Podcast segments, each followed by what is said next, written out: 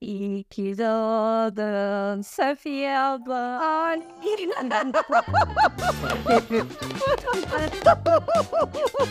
Aha benim çocuğum at çiftliğinde at boku temizleyecek. İlla benden hediye olarak iPhone istiyor. E ben de dedim al bir iPhone yani. Şöyle bir suratıma baktı. Şefkat'e gelince sana şefkat göstermek isteyen huzur evine de gelir. Oo çok bomba bir laf attın ortaya.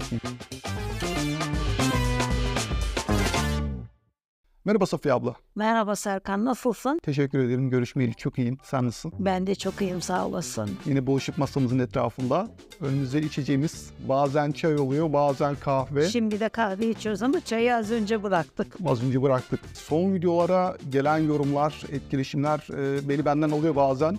Sevinsem mi üzülsem mi bilemiyorum. Aslında bugünkü videoya geçmeden önce ben bir kısa o son videoya değineyim. Özellikle e, kadınlar tuvaletinin pisliği konusu. ya sayende dünyanın daha doğrusu Avrupa'nın birçok tuvaletinden bilgi almış olduk.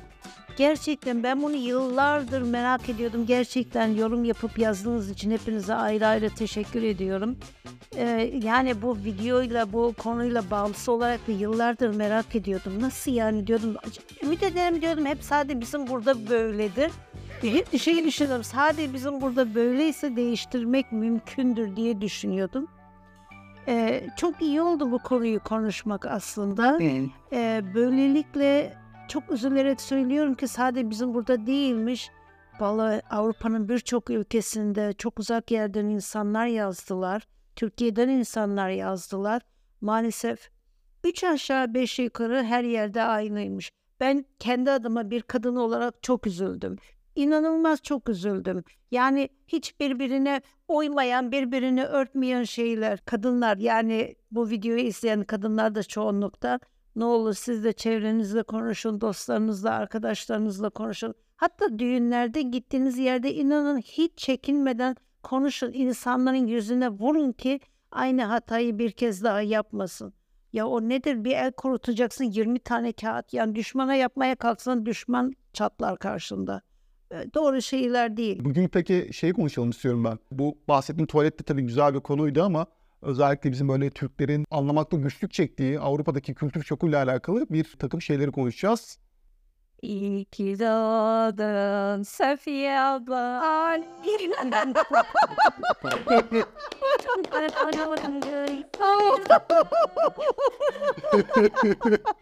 Nasıl çekiminizi sabah?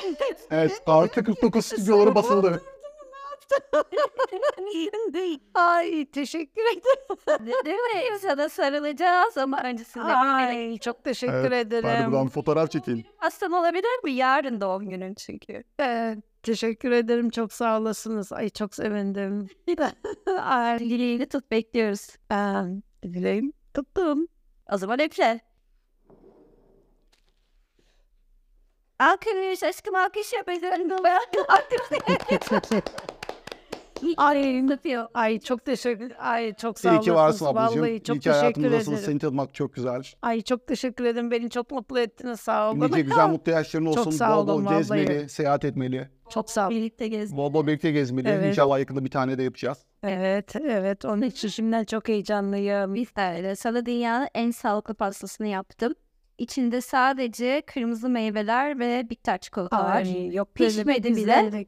O yüzden e, afiyetle yiyebilirsin. Birazdan kahvenizin yanına servis edeceğiz. Ay çok teşekkür ederim. Valla beni çok Ama mutlu ettiniz. Sağ olun. İyi ki doğdun. Teşekkür ederim. Kadrajdan beni çok çıktılar. mutlu Beni çok mutlu ettiniz. Sağ olasın. Geliyorum. Tamam oldu. Ay çok teşekkür ederim. Sağ olasınız. Evet minik bir şekilde videomuz sabote oldu ama e, güzel bir şekilde aslında planlanmış bir şeydi bu. Gerçekten tekrar çok teşekkür ederim. Ne demek? Konumuza dönelim istersen yeniden. Şimdi Türklerin anlamakta zorluk çektiği bazı şeyler var dedim. Mesela kira ödeyen, annesine kira ödeyen bir kız arkadaş vardı senin arkadaşın. Bunu da örneğini verdik ve çok tartışıldı. Katılanlar vardı, katılmayanlar vardı. Hatta ben bir iki tane yorum not aldım. Onlara da değiniriz. E, o da mesela yine insanların anlamakta zorluk çektiği dediğim şeylerden biri. Ya doğrudur yani sonuçta e, geldiğimiz ülkeye bakmak lazım, ekonomik koşullarına bakmak lazım. İnsanlar olayları doğal olarak e, kendi yaşadığı şekliyle yorumluyor. Yani siz orada yaşıyorsunuz, o kültürü almışsınız, o ekonomik koşullara sahipsiniz. Oranın içinde yorumluyorsunuz. Ama sonuçta Almanya farklı bir ülke. Ekonomisi gelişkin bir ülke. Sonuçta farklı bir kültür. Dinamikleri farklı. Dinamikleri farklı. Bu ülkede böyle. Yani istersen örneklerle e, yola çıkalım. Bu konuda söyleyeceğim daha bir sürü şeyler var. tabii. Tamam ben istersen sana yorum okuyayım. Sen de belki naçizane minik bir şeyler söylersin bu evet. insanların yazmış oldukları şeyler hakkında. Mesela bir tane e, Instagram'dan takipçimiz bu videonun altına şöyle bir şey yazmış. İyi gibi görünüyor ama aksayan yeri de var diyor. Anne baba hep genç kalmaz çocuklarıyla, torunlarıyla renklenir hayatı. Benim hayatımın amacı bu. Çocuklarıma, torunlarıma mutlu oldukları ortamlar sunmak. E, elden ayaktan düştüğü zaman o bağı kurmak zor demiş. Yani ebeveyn aralarındaki bu yaş farkından falan bahsetmiş mesela. olaya şöyle bakmamak lazım. Yani çocukları geleceğe bir yatırım olarak bakıyoruz biz. Çocukları geleceğe yatırım olarak bakmamak lazım. Yani mesela bizim ebeveynlerimiz hep birlikte yaşadılar. Çünkü niye koşullar o zaman öyleydi. Ama bugün koşullar farklı. Eğer ki siz çocuklarınıza o özgürlüğü verirseniz çocuklarınız o yaşamı e, kabullenirlerse, o kendi ayakları üzerinde dururlarsa bu sizin büyük bir kazancınız olur. Yani e, bağ kurmak sadece şey değil işte 7-24 birlikte olmak anlamına gelmiyor. İnanın 7-24 birlikte olan aileler sürekli iç içe olan aileler öyle gün geliyor ki birbirinden nefret eder noktaya geliyorlar. Bir, hatta gençler yaşlıların gözüne bakıyor. Ölse de kurtulsam o noktaya gelinen noktalar oluyor. Ama bunu sesli söylemiyorlar. Yani mecburiyetten bir birliktelik farklı bir şey. Severek böyle ayda bir kere de görüşsen ya da hafta sonu bir kere de görüşsen böyle severek sarılmak farklı bir şey. Bir de ya lanet olsun bugün yine bizimkilerine bir şey yapacağım. Bu farklı bir şey. Yani insanları çocukları yatırım olarak görmeyelim. Birlikte yaşanılan zamanın güzel kıymetini bilelim. Bir de ekleme yapacağım. Ee, Birçok işte mesela Türkiye'deki çocukların sorumluluk alıp almadıklarıyla alakalı noktaya çok takılmışlar. Onlardan biri de şöyle bir şey yazmış mesela. Ee, şu açıdan bakılmalı olaya diyor. Anne baba fanusun içinde büyütüyor çocukları. Daha sonra fanustan bir çıkınca hayatının şokunu yaşıyor çocuklar. Çok doğru. Özellikle anne baba fedakarlık yaptığı zaman çocuklar 30'lu yaşlarına geliyor. Sorumluluk almadan evlenip dünyanın kaç bucak olduğunu anlıyor ama artık çok geç. Bu yüzden bence süper yapıyorlar demiş. Yüzde yüz katılıyorum bu düşünceye. Yani siz her yaşta her insanın taşıyabileceği sorumluluklar vardır. Siz zamanda çocuklarınıza ilkokuldan itibaren hatta daha yuva döneminde başlarsanız da sorumluluklarını vermeye onlar o sorumluluklarıyla birlikte yaşıyorlar. En basit bir örnek vereyim. E, Bir Alman aile, anne baba ve çocuk bir yere gezmeye gittiği zaman lütfen dikkat edin. Annenin sırt çantası kendisi taşır, baba sırt çantasını kendisi taşır. 2 yaşındaki, 3 yaşındaki çocuk da sırt çantasını kendisi taşır. Evet. Şimdi diyeceksin ki ya yapma Safiye abla o 2 yaşındaki çocuk ne taşıyacak onu? İnan belki içinde ya bir tane elma vardır ya bir tane muz vardır. Sorun ağırlığı değil, sorun o çocuk o sorumluluğu taşımasıdır. Bu çok güzel bir şey. Biz ne yapıyoruz? Ama yavrum yapma yok sen niye taşıyorsun ben taşırım nedir ki onu benimkinin yanına koyarım. Ceketini giydirirsin, onu giydirirsin, bunu giydirirsin. Bunlar hep Yemeği ağzına yedirirsin, Aynen. çorabını giydirirsin. Aynen yani e, hep böyle böyle başlıyor. O zaman o sırt çantasını taşımayan çocuk ileride sana öyle bir yük oluyor ki sen onun her şeyini taşıyorsun. Evliliğini taşıyorsun, torununa bakıyorsun. Ben kişisel olarak bunlara çok karşıyım. İştetle karşıyım. Her insan kendi yaşında sorumluluğunu kendisi taşıması lazım. Çocuğun karakteriyle de oynuyorsun aslında. Belki böyle her şeyde dört dörtlük olabilecek bir çocuktan daha belki örnek veriyorum. Kaprisli Ya bir çocuk sen o- oluyor ya da her şeyi birine yaptırma anlayışı daha fazla oluşmaya başlıyor çocukta. Evet yani o çocuğun şan, bütün şansını elinden alıyorsun Kesinlikle. ya ona yaptığın her şeyle birlikte. Sen zannediyorsun ki iyilik yapmış Aslında oluyorsun. yapıyorsun. Ay inanın ki bu iyilik falan değil ya. Bu annelerin o çizilmiş kara kalemlerle çizilmiş annelik rolü var ya aslında kendi rollerinden çıkamadıkları için. Yani onları yapınca ay ben çok iyi bir anneyim. Yok ya yalan. Çok iyi bir anne falan değilsin. Sorumluluğunu çocuğuna vermeyen bir anne çok iyi bir anne olamaz. Çok şiddetle bunu tartışıyorum. Her çocuk kendi sorumluluğunu taşıması lazım ki ileriye ayakları sağlam bassın. Böyle olunca da çocuk 18 yaşına gelince mesela Almanya için söylüyorum çok rahat bir şekilde evden gidebiliyor. Alman 18 yaşına geldi mi çocuk evden gitmezse bir böyle bir yan gözle bakıyor. Ne zamanı gelmedi. Yavrucuğum gitme zamanın geldi diye. Ha biz bunu yüzde yüz tavsiye ediyor muyuz etmiyor muyuz bu farklı bir konu. Ama o, o yaştaki bir çocuk kendi sorumluluğunu bir belirli bir ölçüde taşıyor. Bazen aile bunu destekliyor bazen destekleyemiyor. Ama her çocuk kendi sorumluluğunu taşımayı öğrenmesi lazım. Benim de iki tane çocuğum var. Ben de anneyim.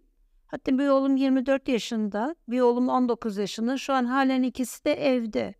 Yani benim çocuklarım bugün bana deseler ki anne artık bizim gitme zamanımız geldi. Gidelim deseler ben onların önüne engel olmam. Gidebilirler. Hani bu illa onlarla kavga yapayım, kötü olalım gitsinler. Hayır değil ya. Ben çocuklarımın evine gidebileyim. Onlar bana hala gelsinler. Ama şu an benim çocuklarım niye gitmiyorlar? Büyüğü hala üniversitede master yapıyor. Küçüğü de e, meslek eğitimine başladı. Yani giderlerse ben onlara ekonomik olarak halen yardım etmem lazım. İşte ev kirasıdır, şudur, budur. E yani ekonomik olarak hani ben bunu cebimde ekstra para çıkmasını istemiyorum. Benim için farklı büyük. Evimiz müsait. Dört odalı evde oturuyoruz. Herkesin kendi odası var, dünyası var. Yani çocuklarımın evde kalması demek e, onların e, bağımsızlığına engel olmam anlamına gelmiyor benim açımda. Çünkü daha eğitimleri bitmedi. Ama Alman diyor ki hayır eğitimi sürse de gitsin yapsın diyor. Buna da evet. Ama evde de olsa herkes kendi sorumluluğunu da öğrenmesi lazım, taşıması lazım. Bunlar çok ince hassas dengeler. Bu dengeleri iyi kurmadığımız zaman hem çocuğu mahvediyoruz hem kendimizi mahvediyoruz. Ha diyeceksin ki sizin aranızda çocuklarla her şey dört dörtlük mü, güllük gülistanlık mı? Değil, bizim de kavgalarımız oluyor. Yani ben de sınırlarımı koyuyorum, onlar sınırlarını koyuyor. Hayat da böyle zaten. Kesinlikle. Hiçbir şey dört dörtlük değil. Ama ne olur yani illa ben iyi anneyim, e, işte iyi annelik 7-24 yemek yapmak, şunu yapmak, bunu yapmak değil. Yani siz sürekli kendinizi feda ederek geleceğe yatırım yapmak gibi bakmayın. Bunu yaptığınızda kendinizi kaybediyorsunuz. Hiç yaşamadan ölüyorsunuz. Ben sürekli fedakarlık yapacağım çocuğuma diye ben niye yaşamadan öleyim? Yok öyle bir şey. Hayır yani bir de şu roller o kadar iyi çizilmiş ki bugün ben çocuğuma ne kadar iyi bakarsam bir de yaşlandığım zaman çocuğum da bana o kadar iyi bakar. Aslında burada adı konulmamış kirli bir pazarlık var. Ben iyi bakarsam o da bana yarın iyi bakar. Ben ona bütün fedakarlıkları sunayım. O da yaşlı olduğumda beni kapının Aha. önüne koymasın demek Ya- istiyorsun. Bu da bir pazarlık. Değil mi? Duygular üzerinden yapılan bir pazarlık tabii. Yani öyle değerlendirebilirsin. Yani niye? Çünkü sen yaşlandığın zaman sana bakacak kimse yok. Muhtaç olacaksın çocuğuna. O gelip sana bakacak. Ben tabii işim gereği hep genelde hepsi Alman. Almanlarla çalışıyorum. Birlikte çalıştığım çok yakın bir arkadaşım. Çok da iyi bir insan. Bir gün bana kızının 18. doğum gününü anlattı bana. Doğum günü olacak diye. Ben de aa ne güzel falan dedim. Ondan sonra ne alacaksın dedim. Ya dedi kızım iPhone istiyor dedi. Ben de ee dedim. Dedi ki direkt Almanca bir yaptı. "E, ben deli falan değilim dedi. Niye dedim. Dedi ki ben 300 euro düşünüyorum onun için. 300 euro vermeyi düşünüyorum. Ama iPhone'lar çok pahalıydı. Bilmiyorum gerçek fiyatı tam o zaman ne kadardı. Şey dedi kızım dedi bu konuda çok huzursuz dedi. İlla benden hediye olarak iPhone istiyor. E ben de dedim al bir iPhone yani. Kadın şöyle bir suratıma baktı ki o kadın memur ve çok iyi para kazanıyor. Yani bir iPhone 18. doğum gününe rahatlıkla alır. Bu arada iPhone zaten Almanya'da genel olarak alınabilen bir şey. Çok aşırı aşırı insanları zorlamaz. Hani o kadın o maaşıyla iPhone'u böyle yan çekirdek olarak alır. Öyle söyleyeyim. Yani çok aşırı pahalı bir şey değil. Ama dedi hayır ben 300 euro vereceğimi söyledim kendisine. Eğer dedi çok iPhone istiyorsa o zaman gider çalışır üstünü kendisi tamamlar dedi. Alır telefonunu ama ben ona 300 euro vereceğim ya da 300 euroluk bir cep telefonu alacağım ona dedi. Benim çok tuhafıma gitti. Dedim ki vay be çocuğun 18. doğum günü biz olsaydık ne yapardık? Alırdık. Oğlumlar kıymetli mi ya? Yani evet, oğlundan kıymetli mi işte yani bizim kültür olarak Hı. söylüyorum. Oğlundan kıymetli mi? Bir kere 18 oluyor alayım. Hani arkadaşlarından şey kalmasın. Geride kalmasın, geride utanmasın. kalmasın, eksik kalmasın falan işte o da gösterecek gördün mü? Annem bana 18. Son doğum model gününde iPhone aldı ya da işte annem babam bana bunu aldı yani gösterecek ya. Ondan sonra kadın böyle yaptı. Yo dedi almayacağım dedi. Hem de zaten dedi za- 18 oluyor evden çıkacak dedi. Onun aslında şimdi paraya daha çok ihtiyacı var. Ev eşyası alacak kendisine şunu alacak bunu alacak dedi. Yani ben dedi çok saçma görüyorum dedi. Şu anda bir sürü parayı iPhone'a vermesine. Evden ayrıldığı zaman bir sürü ihtiyacı olacak. Bence ona harcaması gerekiyor. Sonra ben şöyle bir düşündüm. Aslında çok doğru söylüyor biliyor musun? Yani aslında orada kadın çocuğuna şunu öğretiyor. Evet sen bir cep telefonu istiyorsun. Doğru. Ama öbür tarafta senin bir gerçekliğin daha da var. Evden ayrılacaksın. Paranın başka yere de lazım olacak. Bu tercihi iyi kurmasını öğrenmesi gerekiyor çocuk. Anlatabilir miyim? Yani kadın orada çocuğuna bir ders veriyor aslında. Çok doğru. Ama biz olsak yapar mıyız? Bizimkiler ya da diyeyim. Yapar mı? Yapmazlar. Zaten 18'ine geldim kimse çocuğun elinden Peki ben soruyu sana, soruyu sana yönelteyim. Sen yapar mısın? Ya da yaptın mı? Çocukların 18'ine geldiğinde iPhone ya da iPhone ağırlığında bir hediye aldın mı? Aa, Hayır. Yapmadım. Ya ben çocuklarımın doğum gününe öyle büyük hediyeler almıyorum zaten. Ee, ya daha doğrusu çocuğun neye ihtiyacı varsa ona bakıyorum ama hiçbir zaman çocuklarıma öyle sıfır iPhone falan almadım. Büyük oğlumun kendisinin iPhone'a ihtiyacı var yani dedi bana iPhone lazım. Onu da kendisi çalışarak aldı. Yani ben çocuklarıma hiç böyle parayla Büyük Öyle hediyeler. Büyük hediyeler öyle cep telefonları falan almadım. Çünkü e, çocuklarım hem çalışıyorlar hem okuyorlar. Liseye giderken işte daha böyle e, 6. 7. 8. sınıflara kadar ben böyle onlara cep harçlığı veriyordum. Ondan sonra çocuklar zaten çalışmaya başladılar. Böyle büyük ya da küçük işte birkaç saatliğine de olsa işe başladılar. Kendi cep harçlıklarını kendileri çıkarttılar. O yüzden ben ben kişisel olarak almadım böyle büyük hediyeler. Ha alamaz mıydım? Elbette alabilirdim de. Yani ne olacak? Ben de derdim çocuğumun 18. doğum günü. Ama yapmadım öyle bir şey. Doğru da bulmuyorum. Ee, yani hediyenin büyüğüyle küçüğüyle değil, önemli olan var olan bir şeyle mutlu olmak. Ben çocuk mesela daha yeni bir çocuğumun doğum günü vardı. Ona bir tane tişört aldım. Sevdiği spor kulübünün tişörtünü aldım mesela. Ve bir oğluma da yine aynı şekilde sevdiği spor kulübünün kazağını aldım mesela doğum günlerinde. Şimdi diyeceksin ki ya bir tişört nedir Safiye abla ya bu kadar da cimri olma. Ama inan ki cimri Bunun olmak cimrilikle değil. alakası yok. Hediyenin büyüğü küçüğü olmaz. Bunun bu arada yani illa anne baba çocuk olmakla da alakası yok. İlişkilerin tamamında pahalı hediye demek bence en değersiz e, sevgi göstergesi benim gözümde. Niye? Çünkü kolaya kaçıyorsun. Pahalı bir şey alınca her türlü mutlu olacak. Tamam. Tavladım onu gibi düşünüyorsun. Ya ben Aynen eşime de pahalı hediye almıyorum. O da bana almıyor. Ben böyle şeyleri çok e, kıymetli bulmuyorum açıkçası. Ya mesela çok basit bir örnek vereyim. Bir iş arkadaşımız gene bu da devlet memuru çok iyi para kazanan bir insan. Doğum gününe bizi davet etti. Altına şey yazmış. Lütfen bana hediye getirmeyin. Onun yerine işte büfeye koyacağımız bir yemek bir bir şey getirin. Ben de mesela yazdım ki davetin için teşekkür ederim. Ben kısır yapıp getireceğim. Şimdi benim hediyem ona kısır olacak. Sonra biz iş yerinde arkadaşlarla konuştuk dedik ya hani hiçbir şey istemiyor yine de bir bir şey alalım mı? Dediler yo o böyle istedi böyle. Mesela bir başka arkadaşın doğum gününe de şey yazmıştı. İşte ben e, gezmeye gideceğim. E, kış sporuna e, yapmaya gidecek. Bir yere kızak kaymaya gidecek. E, benim pantolonum yok. Bana bir işte böyle spor mağazasına bir Gutschein yani bir e, ka- Hediye kartı. hediye kartı alırsanız da sevinirim diye. Biz de valla kişi başı hesapladık. 7 euro mu ne tuttu? Kişi başı aramızda 7 euro tuttu. Ee, gittik kartı aldık, verdik. O gitti kendisine aldı. Yani bu kadar zahmetsiz. 7 euro nedir ya? Doğum gününe çağırdı adam seni. Aynı şeyi biz de bir buradaki arkadaşımızın çocuğu olduğunda yaptık. 5-10 arkadaştık. Hepimiz o dediğin Gutschein'den, hediye kartından aldık. Rakamdan da çok emin değilim ama 10 euro, 15 euro herkes o kadar verince işte resmen bir çeyrek parası diyelim. Ee, bu arada çeyrek ne kadar bilmiyorum ama yani en azından çocuğun ihtiyaçlarını bir aileye destek olacak şekilde e, hazırlamaya çalıştık. Yani dediğim gibi bizde şöyle bir mantık var. Ee, işte ben bugün çocuklarıma iyi bakarsam, işte çocuklarımla bütün yaşam boyunca ilişkimi kopartmazsam, sürekli iç içe olursak Bugün ben sana, yarın sen bana. He, bir yatırım olarak görülüyor. Bu çok çirkin bir pazarlık bence. Peki huzurevi konusunda ne dinliyorsun? Bununla alakalı da yeni yorumlar vardı. Huzur evi gerçekten çok şey mi, mecburi bir şey mi?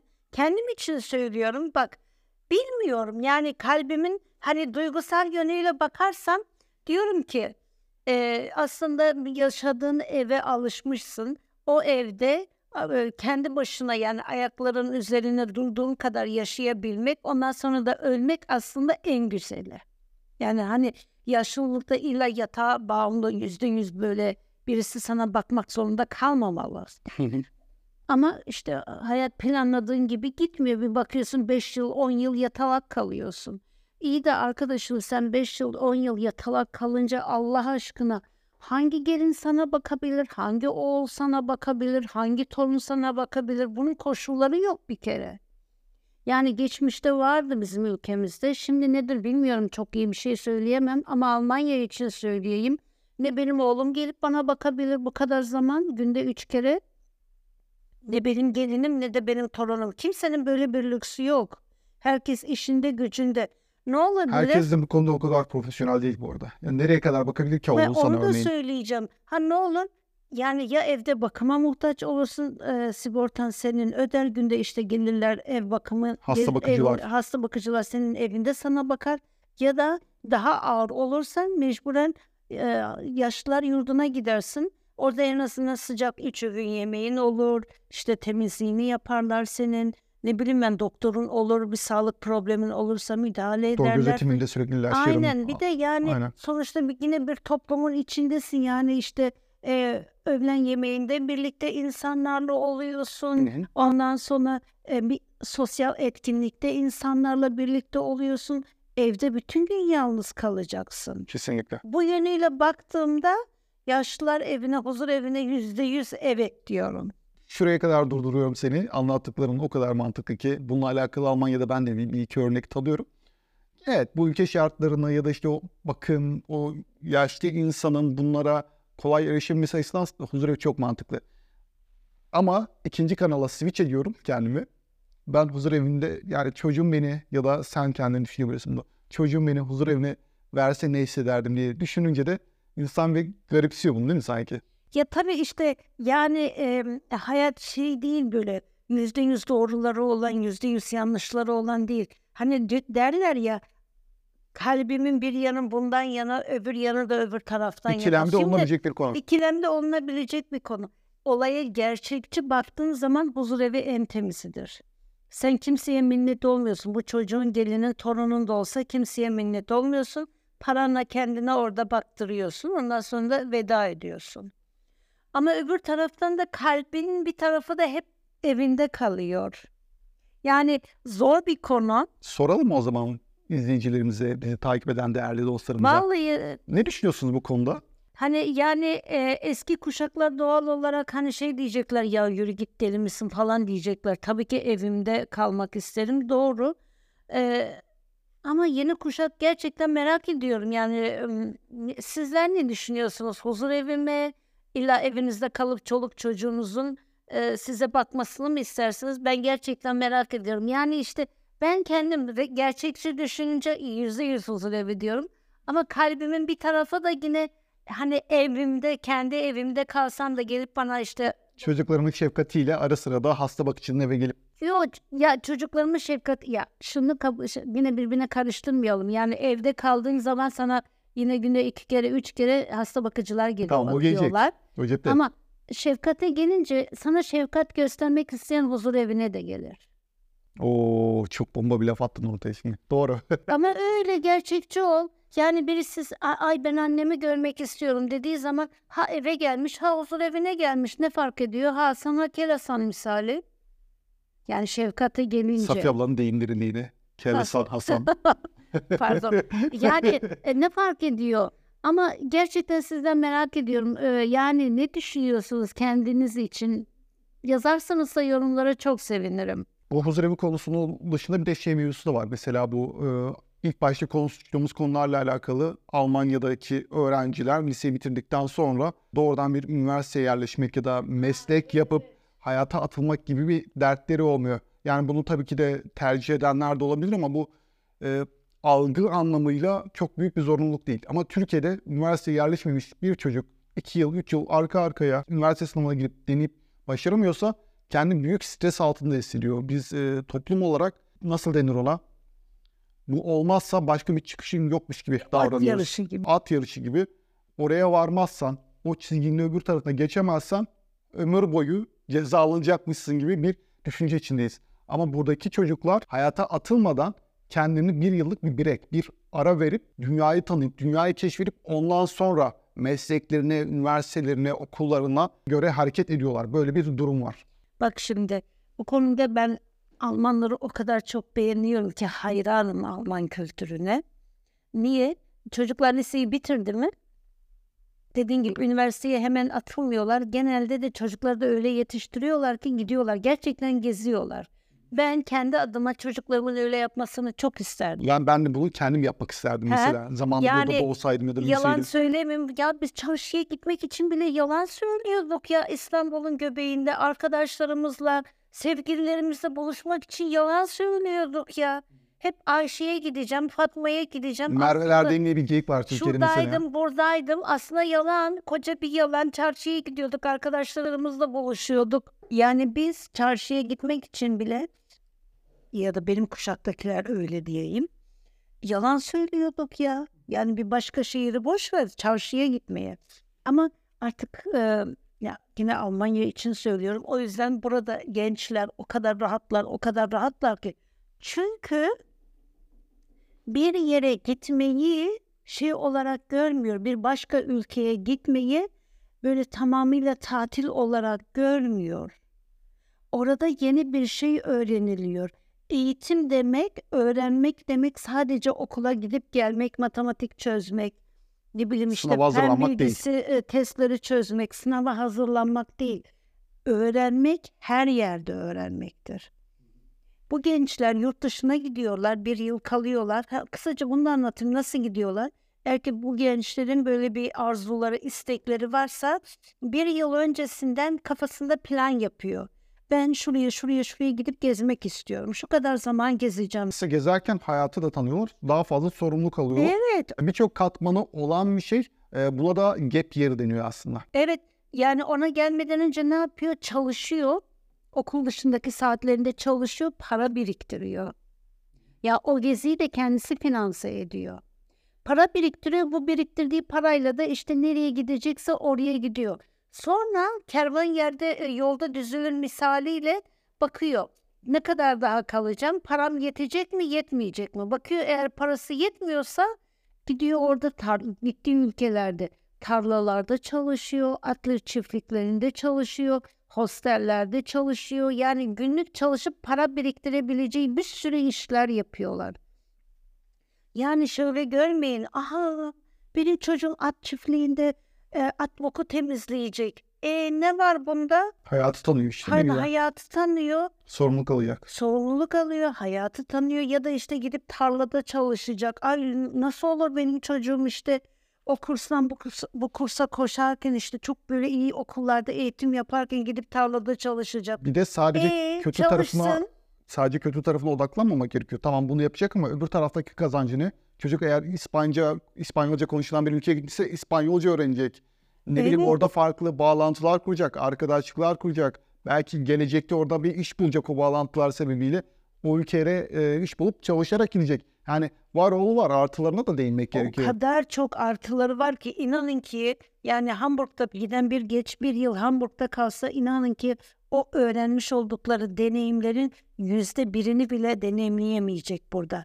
Ama birçok hem yeni bir kültürü tanıyor, hem yeni bir dili tanıyor, hem sorumluluk almayı tanıyor, hem tehlikenin neresine kadar gidebilirim, neresinde dururum, paramın neresine kadar harcayabilirim, Evet. neresinde dururum. Bunların hepsini tanıyor. Ben kendim 3 aylık gezimde birçok gençlerle tanıştım. O hostellerde o kadar çok gençlerle tanıştım ki ve hepsine hayranlıkla baktım. Seninki de çok büyük bir başarıydı. Bunu tebrik etmek istiyorum kameralar önünde. Yani İngilizce bilmeden Safiye ablamızın çok güzel bir Almancası var. Çok çok iyi ama e, İngilizce olmadan e, daha da önemlisi dilde atalım bir kenara da cesaretle bunu başarmış olman ben, bana büyük bir ilham verdin sen. Bunu ben de yapmak istiyorum Sağ olasın. Tek başına Yani eşinden, çocuklarından ayrı şekilde tek başına Güney Amerika'ya gittin. Güney Amerika'da zorlu bir e, bölgedir. Yani şey değildir. Avrupa'da gezmek kolaydır. Yani İtalya'yı, Fransa'yı gezersin. Onda çok bir şey olduğunu düşünmüyorum ama Güney Amerika'da mücadele etmek aylarca helal olsun. Sağ olasın. Ama işte yani bu gezimde ben orada gençleri o kadar çok gözlemledim ki yani e, günlük bütçe yapıyorlardı. Mesela diyordu ki "Hmm, bugün şunu yapamam. Niye diyordum? Çünkü benim bugünkü günlük bütçemi aşıyor. Ne kadar güzel bir şey ya. Para yönetimini biliyor. Hesap Evet, kitap biliyor. yani hayatı aslında o gezdiği yerlerde öğreniyorlar. O yüzden özellikle e, Avrupa'da e, yani Türkiye'de tabii koşullar daha zor. Çünkü çocuklar e, ekonomik olarak zorlanıyorlar. Tabii. Sadece zengin çocukları için belki imkanlı olabilir ama işte halktan çocukların yapabilmesi, gençlerin yapabilmesi zor. Ko- kolay değil. Koşul olarak, ekonomik olarak kolay değil. Ama Avrupa'daki e, aileler size sesleniyorum. Eğer ki çocuğunuz okulu bitirdikten sonra, liseyi bitirdikten sonra eğer ki bir yıllığına, yarım seneye kız erkek hiç fark etmiyor. Bir başka ülkeye gitmek istiyorsa bu hiç fark etmez. Bu Afrika olur, Amerika olur, Latin Amerika olur, e, Asya kıtası olur hiç fark etmiyor. Ne olur çocuklarınızı gönderin. Bu arada e, az önce söylediklerine istinaden minik bir e, belirtme yapma ihtiyacı duydum. Türkiye'deki e, yani aileler de bunu yapabilirler. Çocuklar da gençler de bunu yapabilirler. Paralı olmak şart değil. Çünkü gönüllülük işlerine başvurup. Almanya'ya, Fransa'ya gitmek istedikleri ülkelere gidebilirler ya da Work and Travel diye bir şey var. Work and Travel'da amaç gittiği ülkede herhangi bir işte gönüllü olarak çalışıp daha doğrusu gönüllü olarak değil paralı çalışıp bir yandan da gezmeye zaman ayırmak. Böyle programlar da var. Özellikle üniversitede okuyanlar ya da üniversite mezunları e, bu tarz programları kesinlikle araştırabilirler. Ya da au pair vizesi dediğimiz çocuk bakıcılığı evet. yaparak bir ailenin yanında kalıp hem çocuklarına bakmak hem de gittiğin ülkenin dil kursuna gidip dilini öğrenmek ve minik bir harçlık dahi olsa onunla da e, harcamaları karşılamak gibi opsiyonlar var. Bunları araştırabilirsiniz. Hatta ile alakalı bir tane de videomuz vardı. Onu da bulup izleyebilirsiniz kartlarda. Evet yani mesele kapının şuna o eşiğe bir adım Zorlamak oluyor, atmakta evet. zorlamak oluyor. şöyle bir şey yaşamıştım. Ee, şimdi daha önce bahsettiğimi bilmiyorum ama Couchsurfing diye bir uygulama vardı. Bununla işte yabancı ülkelerden insanlarla tanışıyorsun. Onları eğer onlar senin şehrine gelmişse gezdiriyorsun, sende kalıyorlar. Evet. Ve onlara bir koltuk veriyorsun. Kabaca öyle diyeyim. Evet. Biz de bunu başka ülkelere gittiğimiz zamanlarda kullandık. İtalya gibi, Portekiz gibi ülkelerde. Bir gün bir Alman bir kızı ağırladık evimizde İstanbul'da. Daha o zamanlar çok Almanya'ya gelmek gibi niyetimiz yok. Tesadüf yani bir Alman bir kız. Ee, sanırım 19 yaşındaydı diye hatırlıyorum. Kendinden bahsettiği zaman şuna değindi. 16 yaşındayken bu hani lise sonrası ara verme döneminden bahsediyor. 16 yaşındayken Brezilya'ya gitmiş 6 ay kalmış tek başına ki Brezilya gerçekten çetin bir ülkedir, kolay bir ülke değildir. Biz o zaman çok şaşırdık. Kız işte hangi dilleri biliyorsun diye sorduğumuzda sanırım bunu açıkladı. Portekizce biliyorum diye nasıl öğrendin diye sorduğumda bunun detayını açıklamıştı. Yani ailesi izin vermiş ve 6 ay Portekiz'de kalmış. 16 yaşında ben şok oldum. Ee, yani bu süper eşsiz bir deneyim ama öte yandan da bilmiyorum. Yani bu da biraz fazla bir uç örnek mi sence? Yok fazla bir uç örnek de değil. Ya insanların hayata, dünyaya bakış felsefesi biraz değişmesi gerekiyor. Yani daha doğrusu anne babaların korkuları çok fazla. Ee, anne babalar biraz bunu değiştirmesi lazım.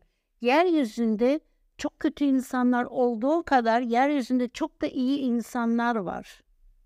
Yani sizin çocuğunuz, sizin oğlunuz, kızınız bir ülkeye gittiği zaman illa başına kötü bir şey gelecek diye yok. Yok gerçekten yok. Ha olmuyor mu? Oluyor. Kimliğin çalınabiliyor, paran çalınabiliyor. Ve Hamburg'da çarşıda benim sırtımdan cüzdanımı çıkartmışlardı, paramı almışlardı, arabanın anahtarını almışlardı. Yani Hamburg'da da oluyor. Yani illa şuraya gidersen kötü. Yok öyle bir şey. Bunlar sadece ön yargılar var. Biz kafamızdaki ön yargılarımızı kırarsak artık dünya çok daha rahat oluyor. O yüzden gençlere bu şansı vermeliyiz. İnanılmaz güzel deneyimlerle bize geri dönüyor biliyor musunuz? Sizler ne düşünüyorsunuz bu konuda? Gerçekten daha mı rahatsınız Safiye ablamız gibi yoksa endişeleriniz var mı? Yorumlara bekliyoruz Vallahi onları da. yani Anlıyorum e, anne baba olarak bin bir türlü endişeler kafanızda var ama inanın ki o endişeleri attığınızda siz de çok rahatlayacaksınız. Çocuklarınız da rahatlayacak. O halde videomuzu burada sonlandıralım istersen. Tamam. Çok uzun uzun konuştuk, seni yorduk bugün. Teşekkür ederiz. Ağzına sağlık. Ee, ilk kez izliyorsanız Artı 49 serisini her perşembe bu kanalda bulacaksınız. Ve eğer sevdiyseniz serinin videoyu beğen tuşuna basarak beğenmeyi ve kanala abone olmayı da unutmayın.